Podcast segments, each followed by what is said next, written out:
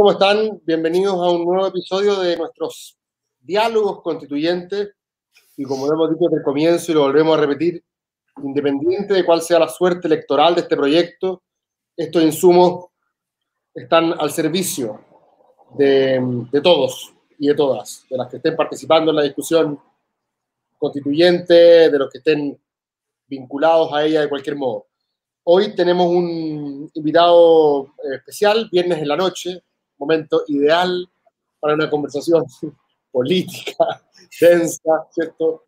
Llene su copa y, y véngase a, escuchar una conversación con Juan Pablo Luna, que es un politólogo ya que probablemente eh, en el último tiempo en Chile no necesita mucha presentación, eh, parte de la Armada Uruguaya que ha invadido mi querido Instituto de Ciencia Política de la Católica. Ahora tengo entendido que tu filiación, Juan Pablo, es la escuela, la Facultad de Gobierno, pero quizás tienes doble Eh, militancia. no, en realidad ten- tengo mil- doble militancia, así que Doble militancia. y, y que desde un tiempo a esta parte viene advirtiendo de mm, como un déficit estructural, por así decirlo. Los, nuestros partidos políticos y los elencos que aspiran a representar políticamente a la población parece que se han disasociado. Me gusta esa palabra, es complicada, larga, pero disasociado, dislocado, porque la emancipación es como una celebración de, la, disociación. La disociación es un hecho.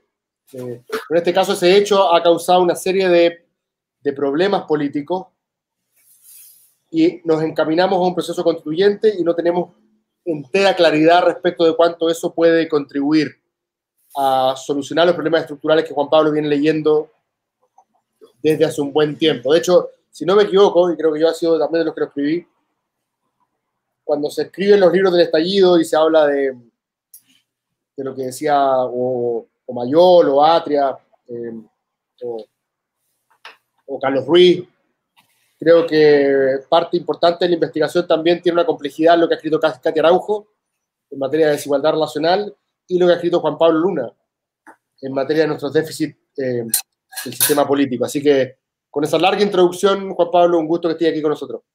no, gracias Cristóbal, un, un placer. Eh, aquí estamos. Tú me dirás para qué, para qué puedo servir. Oye, bueno, la pregunta que da, la pregunta que da sentido a este conversatorio era, era es provocativa. ¿Sirve de algo el proceso constituyente? Entonces, para que, para que nos situemos en la pregunta. Tú escribiste una, una, una colección, tú escribiste una colección de mm, columnas eh, largas, ¿cierto? En vez del optimismo. En vez del optimismo, es un nombre bastante arrojado. En vez del optimismo. ¿Y eso fue en 2015? 2000 2016-17 son las columnas, sí. sí. y, y el estallido social, y ahora tenemos un, un proceso constituyente por delante. ¿Puede ser el proceso constituyente un camino al optimismo o tú ves que, mm, es marginal el aporte que puede tener? Mira, eh, yo creo que el, proceso constituyente es fundamental porque es la única salida más o menos ordenada y civilizada que tenemos de, de este intríngulis, eh, pero, pero es una salida a la que yo le asigno bastante poca probabilidad, ¿no? Eh, ¿Por qué, digamos? Básicamente porque eh, opera sobre, sobre una serie de crisis que, que- digamos, irrumpen, digamos, con, con toda claridad en los últimos años, eh, en el caso de Chile, eh, que no son de fácil solución y, y- en las que yo diría que el, el elenco político, digamos, tradicional y el elenco político disponible tiene pocos recursos como para, para, para dar cuenta de, de, de esas soluciones. ¿no? Ojalá el proceso constituyente tenga características que lo hagan eh, eh, generar legitimidad y, y- relegitimar un nuevo, un nuevo trato y unas nuevas reglas de juego para, para el país.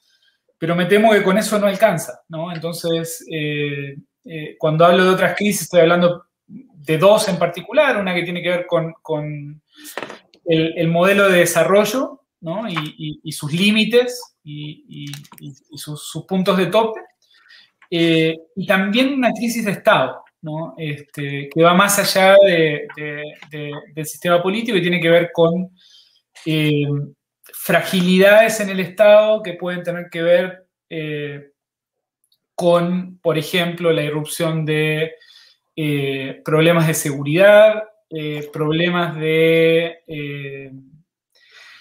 descontrol y autonomía de las fuerzas del orden que han sido, se han vuelto evidentes en estos últimos, en estos últimos años, pero que son, son centrales, digamos, desde hace mucho tiempo, eh, y que te generan, digamos, como eh, espacios eh, territoriales e incluso funcionales, donde el, Estado de Derecho no, no, tiene problemas para operar serios.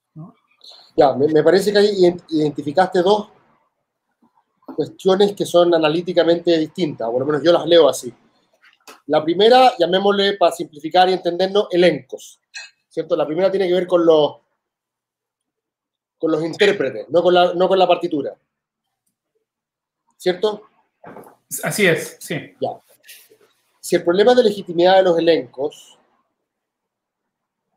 una pregunta que uno se podría hacer es, es que acaso los elencos que van a participar de esta convención van a ser radical o medianamente distintos a los que están tan vilipendiados.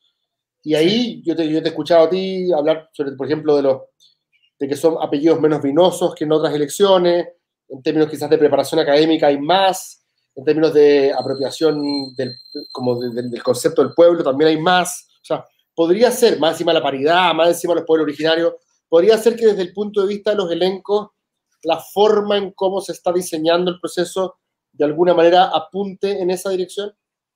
Sí, o sea, pero todo eso va a depender del resultado electoral, ¿no? Ok, bueno, fair enough. Sí, pero... Entonces, eh, si vos miras el pool de candidatos, y de hecho Naim Bro, que es como, tiene, tiene una serie de trabajos sobre, sobre apellidos y estratificación social en Chile, sigue, digamos, como la tendencia en el, en el, en el Congreso chileno. Eh, yo le pedí el otro día que estimara eh, el, el, promedio de, cuán vinosos eran los apellidos de la, del pool de candidatos.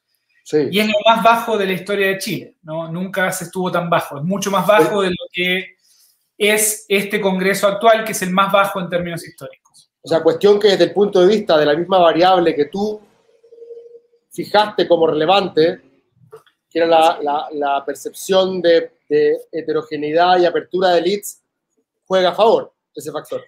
Sí, sí, juega a favor. Ahí hay, hay, mucha renovación eh, y, después falta ver eh, de qué manera coordinan los electores, ¿no? O sea, eh, en términos de favorecer listas este, y, candidaturas nuevas que, que, renueven ese elenco o básicamente si fallan en la coordinación, y, si se dispersan, digamos, los, los, votos, es probable que prevalezcan máquinas electorales que están súper debilitadas, pero que igual siguen operando en un contexto de vacío de movilización de otro, de otro tipo de... Imaginémonos, imaginémonos, Juan Pablo, yo sé que esto, todos los experimentos mentales le gustan más a los filósofos políticos que a los cientistas políticos, pero imaginémonos que esto se llena con una piscina la legitimidad es el agua con la cual se llena una piscina. Uno podría decir que ya desde el punto de vista de los elencos y las reglas puestas, hablamos de, paridad, hablamos de poder originario, en favor de mayor heterogeneidad de los elencos, llena una parte de la piscina, por así decirlo. Y tú después mencionaste cosas que son súper sustantivas, que no son meramente procedimentales ni que tienen que ver con los intérpretes. O sea, hablaste de la partitura, me dijiste modelos de desarrollo, y me dijiste, no sé si fue forma de Estado o tipo de Estado, pero te referiste a... Crisis de Estado, sí. Claro, exacto. Eh, crisis de Estado. Esas dos cuestiones yo las podría mirar desde un punto de vista cultural, pero también las podría ver desde un punto de vista institucional, y en ese caso la Constitución también tiene algo que decir, ¿no? Respecto de modelo de desarrollo, respecto de Estado.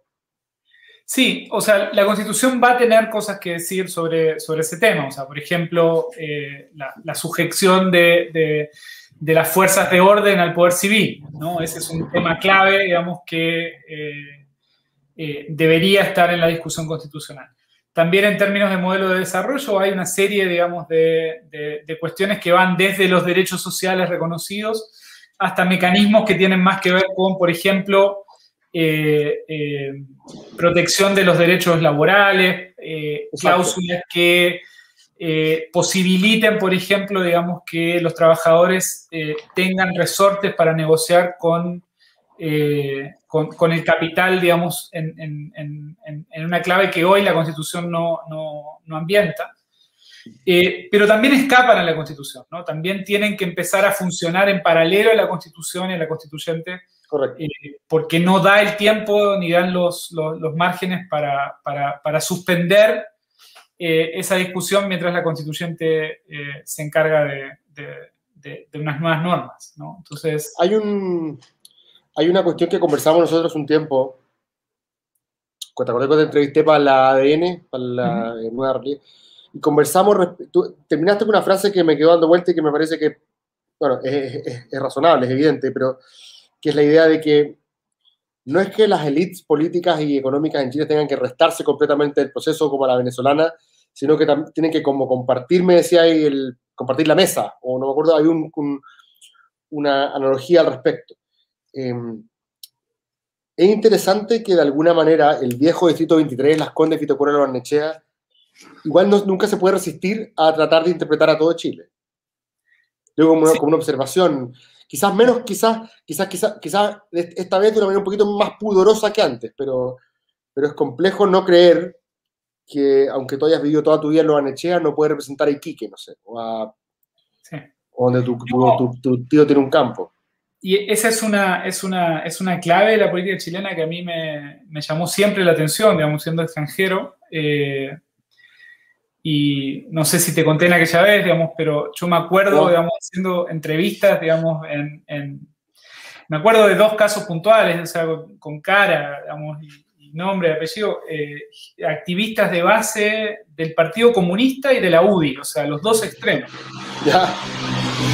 Eh, me acuerdo una señora del Partido Comunista este, y me acuerdo un concejal de la UDI en, en Cerro Navia, el concejal, la señora en, Peñarolén, en Dormida. Eh, y los dos me dijeron lo mismo, me dijeron, mira, el, problema que yo tengo acá es que yo trabajo, trabajo, trabajo, eh, y cuando llega la elección, el partido me, manda, un cuico, este, yo tengo que salir, explicarle al cuico que capaz que el Mercedes en el que viene no está bien visto acá, que tal vez no, no que venga con el, auto de la señora, así, con toda la clave de género además. Eh, y tengo que, después de haber trabajado cuatro años o tres años para ver si me daban la, este, el pase, eh, tengo que ponerle el hombro al, al, cuico que me manda. Correcto. Eh, y el otro día escuché una frase de, Alberto Vergara, que es un analista peruano este, de, los, de los más reputados de Perú, hablando de la, de la elección peruana, y él decía, bueno, el problema de Perú ha sido eh, en parte la tecnocracia. Él decía, ¿y qué es un tecnócrata? Dice, es un tipo que quiere mucho a su pueblo, eh, que quiere mucho a su país, pero desprecia a su pueblo. Y, y a mí me quedó sonando, me quedó sonando esa, frase porque me parece que en, Chile es aún, no es solo la tecnocracia, es también la política eh, y, es también, digamos, es una clave élite que, escapa a la tecnocracia. Son los técnicos y son los políticos, ¿no? Eh, eh, que tiene que ver con esto que vos decías, bueno, no se resisten a imponer su visión o a proyectar su visión bien distorsionada de, lo que debe ser el país al resto de, la ciudadanía. ¿no? Y, creo que eso es parte de lo que está en crisis. Sí, y aquí en este caso yo como estoy, como estoy en el 11, ya es imposible que pueda hacer apropiación. es que tú te reír, Juan Pablo, pero para mí eh, las pocas conversaciones que tuve respecto a aceptar nuestro desafío en un minuto versó sobre, sobre lugares distintos al 10 y el 11. Y yo decía, pero ¿qué? ¿por, qué? Eh, sí. No, yo creo que eh, eh, lo, parte de lo interesante de la campaña convencional es que creo que han surgido campañas desde el territorio en muchos distritos eh, y, que, y, que, mucha gente que estaba inspirada de participar en la constituyente se ha quedado en su distrito de residencia. ¿no? Correcto. Entonces creo que eso es bueno y creo que es bueno que la gente, o sea, eh, que por ejemplo representa los intereses más conservadores del viejo Distrito 23, tenga un lugar en la convención, digamos, pero ese, ese lugar... vaya que lo va a tener. Y lo va a tener y lo va a tener probablemente sobre representado, pero la idea es que sea lo más proporcional posible a su peso en, el país. Por cierto. Oye, Juan Pablo, te quiero llevar a un tema que eh, la última vez que nosotros conversamos fue cuando presentaste un, mini paper que, que, se llama El fraccionamiento del consenso democrático chileno, eh, que seguramente pues será público, imagino, en el corto plazo. sí, está Que ya, ya es público, para que le echen un vistazo. Se llama El fraccionamiento del consenso democrático chileno. Y yo me quedé el otro día como atragantado con un par de preguntas y temas que tenía ganas de conversar contigo. El primero es que más allá de la eh, aguda descripción del, escenario, me parece que proyectas para el futuro un diagnóstico que hace del presente que ya se corresponde con ciertas características que yo llamaría populista. Y me, acuerdo que algo me dijiste en ese minuto como que, ¿por qué esta obsesión de tratar de que todo sea populista? Y yo te compro 100% esa, ese escepticismo, Em, pero cuando leo lo que tú crees que es parte importante del problema en Chile, que es el divorcio entre pueblo y élite, que es como, eh, y hablábamos, te acordás, yo te decía, impresionante los, los, afiches, ni izquierda ni derecha, los de abajo contra los de arriba, o el pueblo unido avanza sin partido, y juntáis esas dos y básicamente tenéis pueblo contra élite. Eh, y después que es antimediación. Yo diría, hacia la rápida, que tú lo que estás diciendo es que el estallido social y la fuerza que conlleva tiene características populistas, para no decir que es populista, tiene características de lo que la literatura ha caracterizado como tal. ¿O estoy equivocado? No, eh, a ver, para, ponerlo en, otros términos, yo creo que estamos de acuerdo. Creo que hoy Chile tiene un escenario eh, que es, eh, digamos, cuya una, una de sus salidas más probables es un liderazgo populista. ¿sí? ¿Pero por qué eh, y no lo, no, no, no lo, identificas como en el, en el, actual? Esa es mi pregunta. ¿Para ti necesariamente porque, que el gobernante? no, porque, eh, por lo siguiente, digamos, creo que nosotros estamos obsesionados con, con, con el liderazgo populista, con los presidentes populistas, ¿sí? Okay. Eh, con el daño que el populista le hace eventualmente a, la democracia, ¿no? Correcto. Eh, y creo que eh, nosotros estamos en una crisis de representación, luego de la cual usualmente surgen liderazgos populistas, ¿sí? De acuerdo. Pero el, problema es la crisis de representación, no es el populista, ¿no? y, por lo tanto estoy 100% de acuerdo contigo, el problema ya lo tenemos. sea que se configure una solución o no. Cómo será, no sé cómo será en tu círculo eh, académico, Juan Pablo, pero en el mío por lo menos, cuando uno dice populista hoy día, no está enteramente seguro si lo está diciendo en un sentido normativo, como bueno o malo, o lo estás diciendo en un, en un, sentido enteramente descriptivo. Porque hay parte de la literatura, tú la conoces bien también, eh, desde la Claua Mufe hasta la Camila Vergara ahora, para el cual populismo no es una mala palabra, por el contrario. No, Es un concepto del cual hay que como que, ¿cómo se podría llamar? Como hay, que encarnarlo y promoverlo como, como concepto político.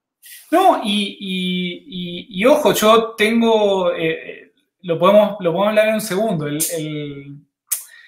Eh, yo creo que hay, digamos, cosas que el populismo te genera que a Chile le hacen mucha falta, como legitimar, ¿no? Este, eh, en, ese sentido, digamos, uno, eh, digamos, eh, obviamente puede perder componentes liberales democráticos, liberal democráticos, ¿sí? Pero por otro lado, te llena vacíos de legitimidad que hoy a Chile le hacen muchísima falta, ¿no? Este, ahí hay una tensión y hay que hacerse cargo de esa tensión, ¿no? si vos mirás, si vos mirás el, eh, fenómenos de estallido, por ejemplo, en, Argentina en las últimas décadas, ¿no? Este, duran dos, tres días y lo bajan, ¿no? O sea, la clase política... La, clase política puede bajar los estallidos, ¿no? Los puede negociar, tiene con qué negociar, ¿no? Eh, hay un entramado, digamos, de intermediación eh, que uno no asocia usualmente al populismo, pero que tiene que ver con estas claves de, eh, de, poder sentarte, negociar y bajar, y, procesar la demanda, ¿no? en un sistema como el de Chile, donde tenés una decisión bien brutal, digamos, entre sociedad y sistema político, cuando se te desborda la política no tenés, y, se te desbordan, digamos, las instituciones, no tenés cómo, eh, eh, a quién sentar en la mesa. Y, no tenés eh, tampoco la legitimidad suficiente para, para, darle, digamos, como canalización política a, ese tipo de, demanda o de, desborde. Pero en, términos como de, de, por qué no hacer tanto énfasis en, el populismo en sí. Digamos. Yo creo que muchas de las versiones normativas del populismo y muchas de las eh, discursos que nosotros tenemos también en términos como más políticos, ¿sí?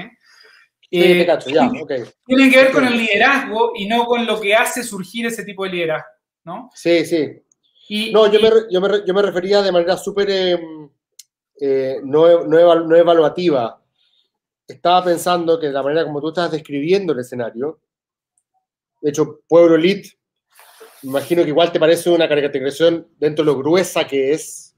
Sí, que quizá hoy día representa mejor que izquierda y derecha, lo has dicho tú también, ¿no? Yo creo que tenés, tenés eh, ya tenés el problema aunque no tengas el líder, ¿no? Eh, y, podés eh, seguir teniendo el problema sin tener el líder mucho tiempo, que es un poco el escenario peruano es tan importante el líder, lo conversamos con la María Esperanza Casuyo, eh, Argentina creo que, ¿no? Sí, sí. Tuvimos una muy buena, muy buen foro hace un tiempo atrás. Y yo estaba en mi tesis de que el estallido social había sido un momento populista, sin adjudicar juicios de valor, sino descriptivamente, en el sentido que era una rebelión contra las élites políticas y económicas, en el sentido que desconocía la representación partidaria tradicional, etcétera, etcétera. Y ella decía que su problema era justamente que le faltaba el líder. Sí, le faltaba el... Y, si tú te fijas, más allá de lo que ha salido en las últimas semanas, lo que estamos discutiendo respecto a Pamela Giles, por ejemplo, ¿sí? Eh, todos los candidatos eh, disponibles hoy tienen un techo bastante bajo, ¿no? Eh, entonces, es posible que en un contexto de crisis como la que tenemos hoy, eh, también avances hacia o, tengas un, tiempo en el cual eh, lo que haya sea una fragmentación de, los liderazgos y, una incapacidad de generar coaliciones amplias que logren, digamos, como eh, convocar mayorías. Y, eso es posible. Ay, espérate, espérate, Juan Pablo. Stop ahí. Porque esta es una discusión que tú me dijiste y yo me convencí yo siempre te escucho con mucho, mucha atención. Me dijiste que esto era marginal, en, o sea, marginal en el sentido de que en el margen podía hacer una diferencia, pero que en el fondo no lo hacía. Y yo estoy de acuerdo contigo. Pero si es que tú lograras tener en Chile un sistema parlamentarista que se hiciera cargo de problemas como el que tú me acabas de mencionar, ¿cierto? De que un liderazgo popular en el momento no llegue y se haga cargo del gobierno porque sacó 17 puntos en una primera vuelta con 7 candidatos como en Perú, sino que fue un tipo fome, Heraldo Muñoz, Carlos Monte, el líder de la mayoría eh, eh, parlamentaria, sea, la posibilidad de alejar el fantasma populista con un parlamento, perdón, con un parlamentarismo, se aleja. Mucha gente cree que populismo es lo que hoy vemos en el Parlamento y asocian en Chile populismo con parlamentarismo.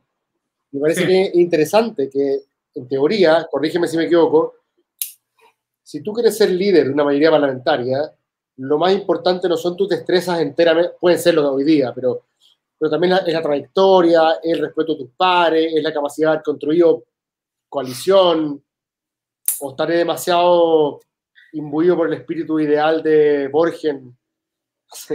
Eh, a ver, yo creo que el, parlamentarismo tiene, tiene, tiene muchas gracias, ¿no? Y, tiene gracias sobre todo cuando tenés un, nivel de fragmentación como el que tenemos, pero eh, nadie te, garantiza que no vas a tener, eh, digamos, por un lado, problemas de inestabilidad de gobierno relativamente frecuentes, ¿no? Este, ¿Qué, pasa, ¿Qué pasa, Juan Pablo, si le ponía una censura constructiva a la alemana? puede funcionar. Eh, puede funcionar. Yo creo que hay, hay, mil formas, digamos, de hacer que eso funcione bien en términos institucionales. Eh, el, otro punto, digamos, es, es legitimidad, ¿no? Y es legitimidad eh, más en, términos social y, en qué medida, digamos, la negociación parlamentaria y las coaliciones que logres armar para sustentar un gobierno mantengan eh, porque hay algo eh, que, que, para mí es fundamental de entender de la crisis actual. Eh, parte, digamos, de, de, la lógica del modelo chileno, ¿sí? tiene que ver con esta capacidad de negociar, de ponerse de acuerdo, ¿sí? de consensuar, de ¿Eso te parece mal? Posible, desarrollo en la medida de lo posible. Te, parece mal eso como cultura democrática? Así en principio. No, no me parece mal eh, en, términos, eh, en, términos teóricos y normativos. Me parece que esa es la esencia de, la política, ¿no? O sea, eh, la política es negociar, es llegar a acuerdos, es tratar, digamos, de, de incorporar distintos puntos de vista.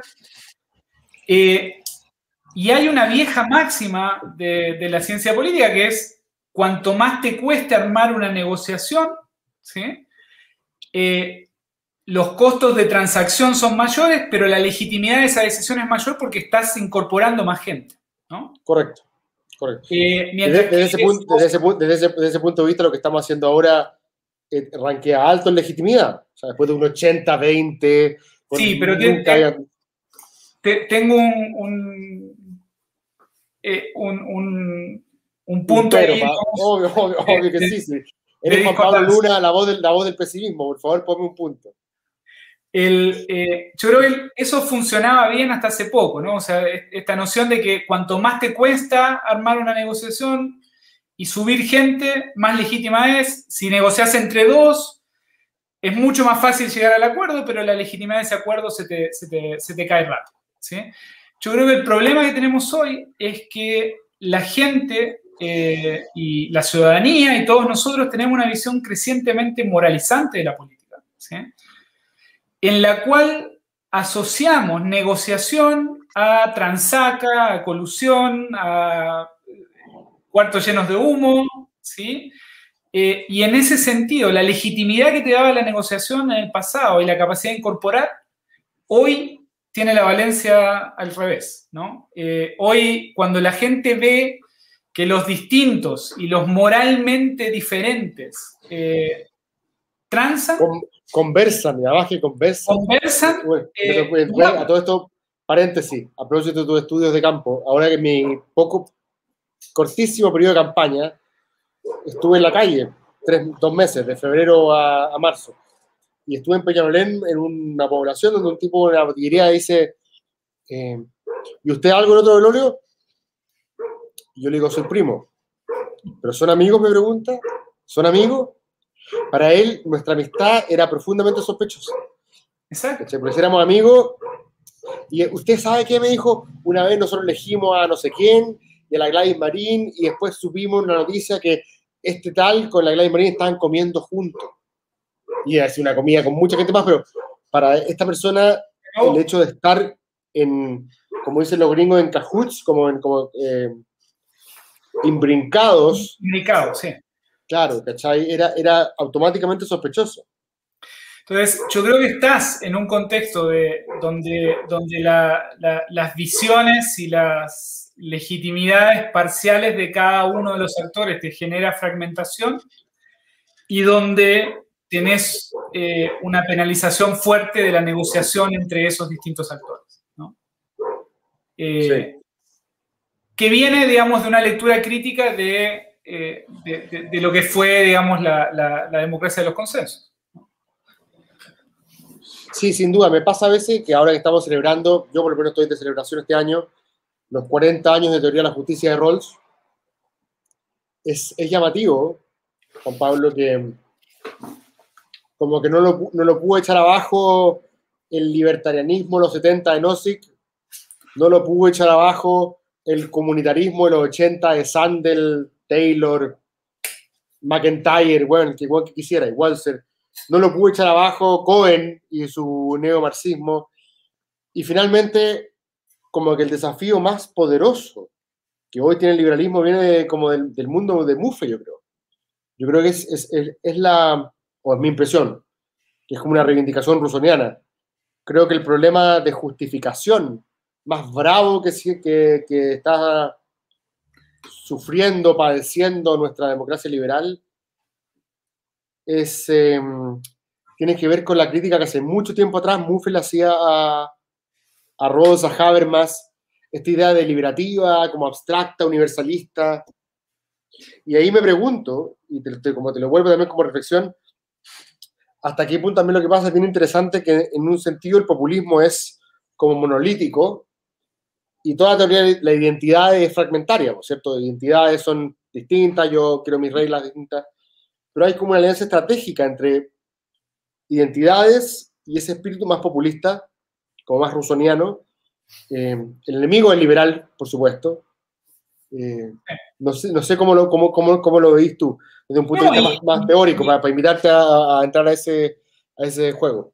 Sí, y lo, lo, lo, que te unifica, digamos, esos, esos, esos mundos o esas tribus morales, eh, en general es la, la, la contraposición con, con, la élite liberal, ¿no? Correcto, exacto. Y eso es, o sea, entonces... Eh, eh, podemos tener mil diferencias, pero estamos, este, no somos élite, estamos en contra de la élite y nos reconocemos en la calle cada uno con sus banderas. ¿no? Una, este, una, cadena de equivalencias, como ya lo la, la Claudia.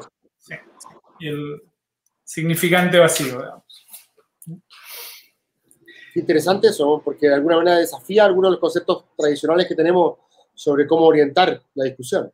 Porque creo que en Chile estamos en la discusión de este populismo con códigos distintos a los que, a los que usualmente se, se adoptan. Ahora, para un liberal como yo, por ejemplo, Juan Pablo, en lo político y en lo sustantivo, digamos.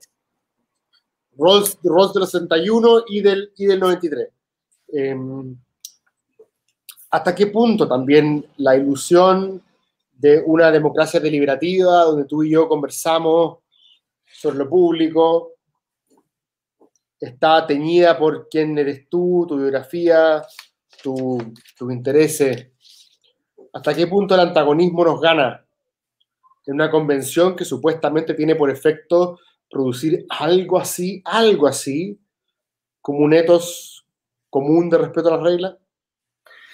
Mira, yo creo que lo único que puede salvar eh, o, constituir, digamos, eh, ese etos es eh, son dos cosas. Por un lado, un, sentido de urgencia y, un alto sentido de responsabilidad de quienes entren ahí finalmente.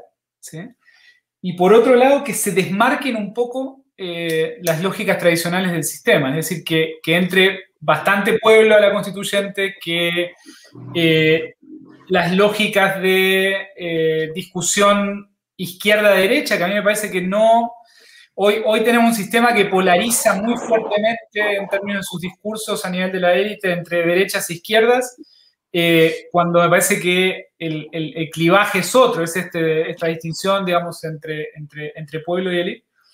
Eh, me parece que lo único que puede hacer que la convención, digamos, logre, eh, digamos, constituir un etos que le permita, digamos, deliberar eh, y deliberar constructivamente tiene que ver con desmarcarse de lógicas del sistema y con lógicas de funcionamiento de esta sociedad que, que, están muy bien implantadas. ¿no? Este, ¿Eso, eso, es lo que tú llamas los mensajeros o es que además los mensajeros adquieran prácticas distintas o es que los actuales adquieran prácticas distintas?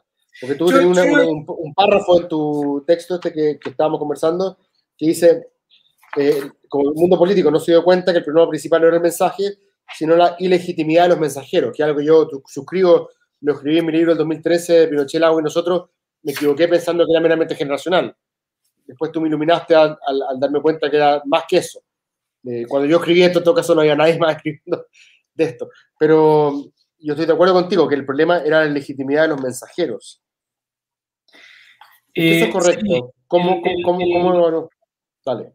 El, tema ahí es que los, mensajeros no son generacionales, son más bien, eh, en mi impresión, están, hay, un clivaje de clases, ¿no? Y hay un clivaje de... Ese es el punto, sí. por, eso me equivoqué, por eso me equivoqué yo. y, ese clivaje de clase también tiene que ver con digamos, con, ciertos estilos de deliberación, ¿no? Y, con ciertas estéticas de deliberación, eh, que hacen muy difícil el diálogo entre, eh, entre, representantes de, clases diferentes. Entonces, vos me preguntabas, bueno, ¿en qué medida eh, es posible, digamos, una, una deliberación a la Rawls? Y, y ahí, digamos, yo creo que también hay un tema de estructura social y de trayectoria eh, de esa estructura social que genera niveles de resentimiento que hoy tenés instalados, que se construyeron durante mucho tiempo. El eh, año... Ya te voy a contar una historia. Yo hago poca investigación en terreno, soy un filósofo político, así que el terreno no es muy relevante para mi campo. Pero en 2012 fui a Isen, a cubrir la, la revuelta de, Iván Fuentes, ¿te acordáis? Sí. como justo después del, de, la, manifestación del 2011, Aysén se transformó en un foco de conflicto relevante. Y yo fui a hacer un reportaje para la revista Capital, que es la revista donde yo trabajaba. Y alojé en Aysén, bueno, eh, la, mamá de mi hijo tiene familia en Aysén, teníamos una, una, conexión allá y nos alojamos allá. Eh, y pasé por las casas donde había entrado fuerzas especiales. Tengo, de hecho, aquí guardado en mi biblioteca de, recuerdos uno de los, tubos de, de mm, gas lacrimógeno que la fuerza especial le metía en la casa a la señora de 70 años de, de Aysén. Em, y creo que te iba a decir, ¿por qué, me por qué estamos hablando de esto? Desigualdad. Eh, no, antes. Eh, Quiero contar una historia de Aysén. Se volvió. Quiero contar una historia de Aysén que estaba, muy, estaba completamente vinculada a lo que tú estás diciendo ahora. No me acuerdo exactamente qué fue lo que lo disparó, pero...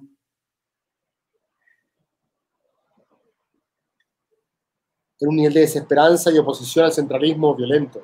Violento, sí, sí. Profundamente. Pero, pero incluso, Cristóbal, o sea, si, si, nosotros estamos haciendo una pequeña investigación ahora porque la pandemia la ha como obturado eh, sobre, sobre microtráfico en, en, poblaciones de Santiago, ¿no? Y ni siquiera tenés que ir a Isen, eh, tenés que salir unas pocas cuadras del centro, ¿no?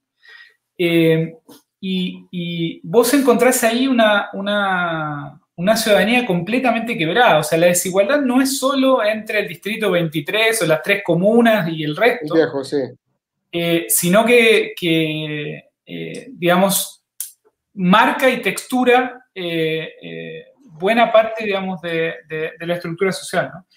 Y, en ese sentido, y, y, esto tiene que ver con la crisis de Estado a la que yo me refería al principio, hay una diferencia fundamental entre hoy el narco chico y el narco grande de la población. ¿no? Y, al narco chico, eh, si tú hablas con el narco chico, que usualmente son mujeres, son mujeres que tienen a veces hijas privadas de libertad, están a cargo de sus nietos y están vendiendo papelillos, digamos, para llegar a fin de mes.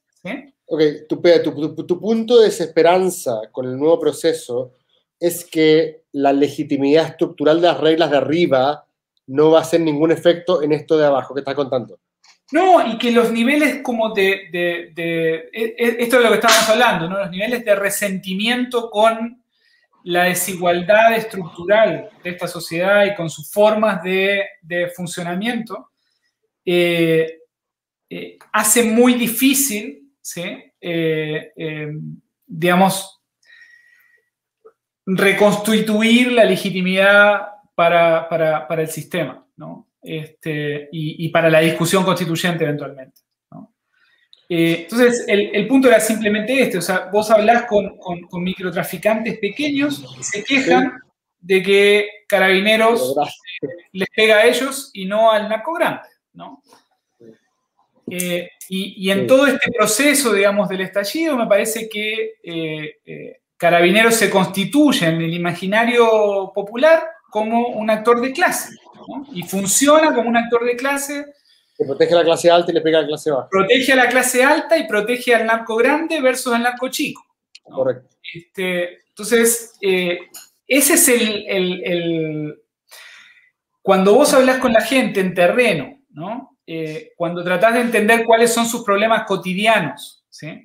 Por un lado están a millones de kilómetros luz de la discusión constituyente, ¿sí? Eh, y, de cómo estamos dando la discusión constituyente. Y eso está bien, digamos, son, eh, la, discusión constituyente es, eh, es bien abstracta. ¿sí? y por otro lado, el nivel de resentimiento que tenés ahí este, es bastante difícil de procesar por esa distancia. ¿No? Este, Ahora, aunque desde ahí viene, digamos, como el escepticismo. Sí, yo estoy estoy contigo y lamentablemente no tengo más herramientas porque soy quien soy nomás. No, no, claro, y... no, no, te, lo cuento como una, como una confidencia, a pesar de que nosotros no somos amigos ni hemos compartido muchas cosas en la vida, eh, te, lo, cuento eh, derechamente. ¿no? Para mí, mi origen social es un problema que curiosamente, en verdad, es todo lo contrario. Nadie podría decir que es un problema. Pero para poder entender bien qué diablo está pasando es un problema. Sí. No sé, me, no sé me, explico bien. Sí, sí, sí, sí. Y, y, también... entender qué diablos está ocurriendo es un puto problema. Para otra cosa, es un evidente beneficio, privilegio, todo lo que tú queráis. No, y, a eso me refería a eso me refería cuando te hablaba de la, de, la, de la, frase de Vergara que me pegó, me pegó bien duro hoy, o sea, o ayer cuando la escuché, ¿no? Este, creo que ese es el problema que tenemos, ¿no? Este, eh, de gente muy bien intencionada en, en, muchos casos, ¿no? Este, mucho mejor intencionada que lo que la gente eh, usualmente supone y atribuye. Eh, Correcto. Pero al mismo tiempo, este, completamente sin pueblo y sin, sin capacidad de entender esa lógica popular que está ahí abajo. Eh, y esto no es, no es Gini, no es acceso al consumo, no es... Este, no es Peña. No es Peña. No, no sí, Peña, o sea, Peña puede tener razón en lo que él dice, pero sin perjuicio de ello, estas otras fuerzas tectónicas se manifiestan igual. Ahora, em, me dijiste, o sea, me dijiste, perdón, eh, leí en, tu, en, el paper que estábamos conversando, una posibilidad me decir el escenario populista. Y por eso yo entiendo un liderazgo carismático, caudillista, eh, completamente despectivo de las instituciones, etcétera, etcétera. Y el otro sería el, el, similar al Perú, que sería como... Sí, o sea, es, ocho candidatos en primera vuelta, ¿Cómo, cómo más o menos visualizar lo que se viene? Hoy día, de hecho, me llamó la atención que Girardi dijo, no, para nosotros es Heraldo, Narváez y Boric. Cuando en verdad, en mi mente, más vieja, no, no, más vieja que Girardi, pero más vieja que los jóvenes, digo, no, pues, es Jadwe Boric, por un lado, Narváez, Heraldo, Rincón, por otro, y después la derecha. Sichel, Brione, eh, Lavín, Matei, Desborde. Y después Maya, Maya al muro, como dicen Game of Thrones, eh, José Antonio Más Rider, Maya al muro. Sí. y Pamela ya, pero como en el nivel Maya los Targaryen. Eh, sí, O sea, yo creo que la, frase de Girardi tiene, tiene que ver con, también, digamos, con, probablemente con disputas internas, ¿no? En, una ex concertación que tiene el centro, pero el centro se quedó vacío, ¿no? Y, no tiene calidad. Digamos las cosas como son. La gente joven del Frente Amplio que sigue a Girardi, perdón, a Girardi, a Boric, son lejos los mejores cuadros que tienen. Lejos. Sin duda. Todos los hueones que estuvieran en toda el parte del mundo, son, además de mucha gente de clase, o sea, es lejos lo mejor que tiene el Frente Amplio, es la gente que hoy día está con Boric. Sí, eh, yo estoy de acuerdo, eh, pero si, por ejemplo, te fijas, digamos, en la capacidad, eso le genera un problema a Boric, el, llamado de Girardi, porque parte del problema de Boric es que eh, digamos, por ejemplo, el haber firmado el pacto constitucional eh, lo deja como un traidor para una parte de, eh, su electorado a la izquierda, ¿no? Este, y eso potencia a Hadwe o a, o ¿no? entonces, son, son todos liderazgos que tienen, digamos, poco espacio para, para correrse sin, sin perder. Este, a ver, el, escenario peruano es un escenario básicamente de fragmentación, de, coordinación por defecto, o sea, terminás votando al menos malo en la segunda vuelta. Este, y ese menos malo tiene, eh, eh, de continuar un régimen presidencialista, eh, una debilidad estructural en su contingente parlamentario, en la capacidad de gobernar, en la capacidad de este, eventualmente mantener niveles razonables de popularidad. Este, eh, mucha, porque mucha gente cree, eh, que hay en el, presidencialismo actual una especie de mm, inclinación al autoritarismo. Pero lo paradójico de esto es que el problema es que el presidente elegido con baja votación como ahora, no, su problema no es que sea muy poderoso, su problema es que son muy débiles. Son que son eh, ineficientes. Son que enfrentan dos, tres oposiciones y valen callampa. Un presidente que tiene en Chile en primera vuelta te saca 25 puntos. Es el futuro. Bienvenido al futuro. El futuro en, un bajado, en un contexto donde te vota un 50% de la población. ¿No? Este, Exacto. Entonces, el que saca más, saca 25. ¿qué posibilidad tiene ese huevón de sacar eh, mayoría parlamentaria o, de, llevar adelante un programa de gobierno con un Congreso completamente fragmentado. Esas son las razones que me cuesta mucho poder transmitir en Chile. Me hacen creer que, aparte de este mito como medio, el, culturalismo siempre está muy presente, ¿cierto? Que Chile es un país presidencialista y que lo dicen como una cosa como que sea inexorable. Lo importamos de Estados Unidos igual. Antes, antes en Chile no tenemos nada de eso, lo importamos a Estados Unidos. Mi impresión, eh, Juan Pablo, es que un parlamentarismo pudiese, y insisto, estoy de acuerdo contigo, en el margen, en el margen. Sí, sí, sí, yo estoy de acuerdo. Solucionar algún par de cosas, ¿no?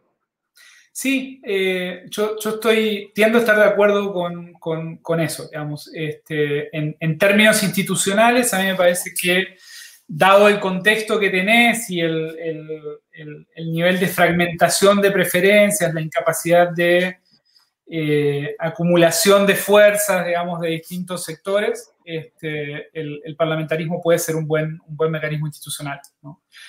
Eh, para intentar una salida, porque eh, estos dos escenarios de los que hablamos, ¿no? el escenario del liderazgo populista o el escenario peruano, eventualmente son escenarios que van en secuencia, ¿no? Perú viene de un liderazgo populista que termina... ese, es, mi punto, Juan Pablo. Mi, punto es, mi pregunta es para ti es, si es que antes de que se produzcan estos escenarios en forma sucesiva, o da lo mismo cada uno por su lado, si es que un parlamentarismo pudiese eventualmente detener esa especie como de fatalismo platónico, pues, weón. tú, tú, me estás presentando esto como un fatalismo platónico. Esto es la República, el capítulo 8, esto va a degenerar en esto y esto en esto. La pregunta que yo te hago es, ¿pudiese un parlamentarismo, desde el punto de vista institucional, colaborar a detener ese ciclo fatalista de, de regímenes de gobierno? Sí, yo creo que sí, sí, al mismo tiempo eh, lográs eh, reconectar con la sociedad. Este, eh, o sea, un, parlamentarismo más bien oligárquico no, te lleva a ningún lado. A eso te refieres con el, a eso te refieres con el margen. Esto en el margen funciona, pero no resuelve el problema estructural. Sí, sí, yo creo que el, problema estructural es otro. Esto puede, puede ayudar, puede ser parte de la solución, pero no es, la, no es una bala de plata sin duda. No, este, no yo compro, yo, yo estoy de acuerdo contigo, estoy, completamente de acuerdo contigo. Mi problema, viejo, es que en lo segundo, que es lo accidental, lo marginal, no, no lo accidental, lo marginal, parece más claro y obvio lo que hay que hacer. Y en lo primero, es mucho más complejo en el fondo. ¿Qué, sería lo primero no, lo segundo es lo, institucional, el armar un parlamentarismo para que todo tenga. Lo primero es, lo que tú consideras que es lo más importante, que es la ruptura.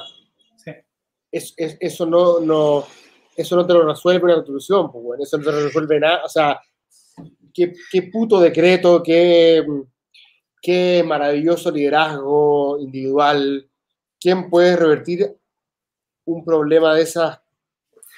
Y ahí, y ahí hay como dos hipótesis, ¿no? Eh, y, ojalá, digamos, sea una y no la otra, pero eh, yo creo que hay quienes piensan, digamos, que en, en realidad esto termina, digamos, que estás en una situación como Brasil en el 2013, 2014 y terminás básicamente, sobre todo en un contexto, digamos, donde, donde vas a tener problemas económicos, problemas de criminalidad, etcétera, terminás con una coalición pro orden, más bien José Antonio, José Antonio Castro. ¿No? Este, eh, para mí, sumale, digamos, eh, eh, eh, todo el tema valórico, eh, la reacción a la agenda de género que está generando eso en, sectores evangélicos, etc. Ahí tenés un, neo, un, bolsonarismo a la chilena en, un par de años. el, estallido, social yo creo que igual mató un poco eh, la flecha para arriba del mundo de José Antonio Castro.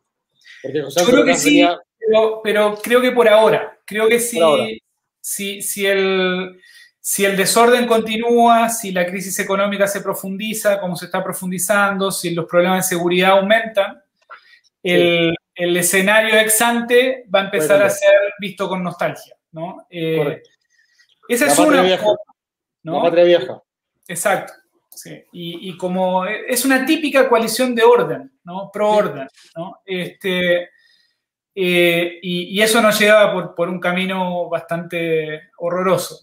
Eh, por otro lado, está eh, una hipótesis mucho más tentativa de gente que piensa en innovaciones democráticas, que piensa, digamos, en nuevas formas de reconstituir la representación y la legitimidad que te permitan, digamos, escapar a, un escenario como ese.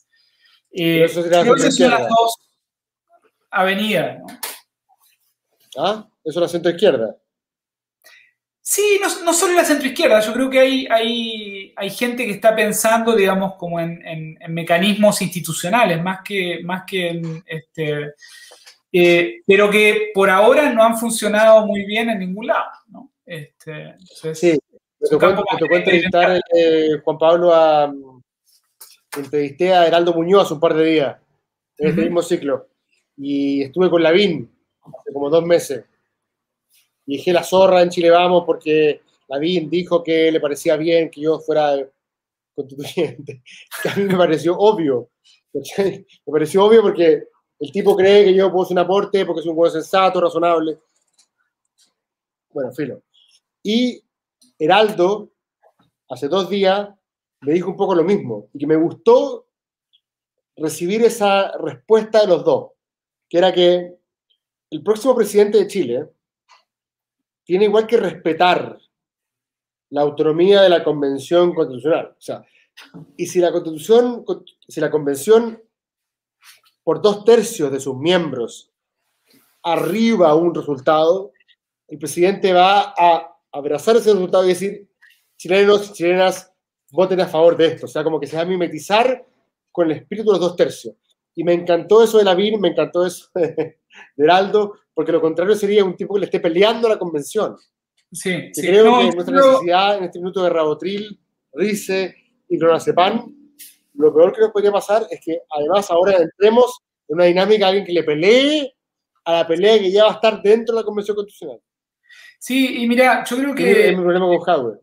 El, el, el, como la gracia del proceso chileno es que tenés la constituyente eh, antes del liderazgo nuevo presidencial, ¿no? Y, y, y, y relativamente autónomo, ¿no? Entonces, Correcto. ojalá todos los candidatos presidenciales y el próximo presidente o presidenta entienda, digamos, que el éxito también de su presidencia depende de darle eh, la mayor autonomía y legitimidad posible a, a, la, a la constituyente. Y eso pasa por no meterse y por, y por ojalá separar la política contingente y la política partidaria del diálogo constitucional. Ojalá eso suceda. Eh, qué bueno sería, qué bueno sería. Sí, sí. Eh, y de hecho, eh, creo que el, el, el, mejor ejemplo es cuando eh, Piñera intentó, hizo un par de discursos, digamos, pauteando, digamos, lo que a él le gustaría. Pauteando, cara dura, pauteando. Eh, digamos, ojalá se aprenda mucho de esta presidencia respecto a lo que no hay que hacer. Sí, me acuerdo. Bueno, Piñera fue alguien que nunca entendió muy bien por qué la forma era tan importante como el fondo. Pero bueno, eso será para otra discusión, Juan Pablo. Estamos llegando a los 56 minutos, así que estamos ya en la hora. Eh, ha sido un placer conversar contigo. Como siempre, siempre a la hora. Lo es. Siempre, hermano. Y mm, sigamos en contacto para, para ver si es que. Bueno, yo ahora estoy metido en algo más. Más partisano, digamos. Estoy poniendo mi, mi piel en el juego. Pero si me va mal, conversemos a ver si escribimos algo. Si me va bien, seguimos conversando. un abrazo grande, JP. Eh, un, un, abrazo y, y la seguimos. Y suerte en lo que queda de campaña. Gracias, Juan Pablo. You're the man of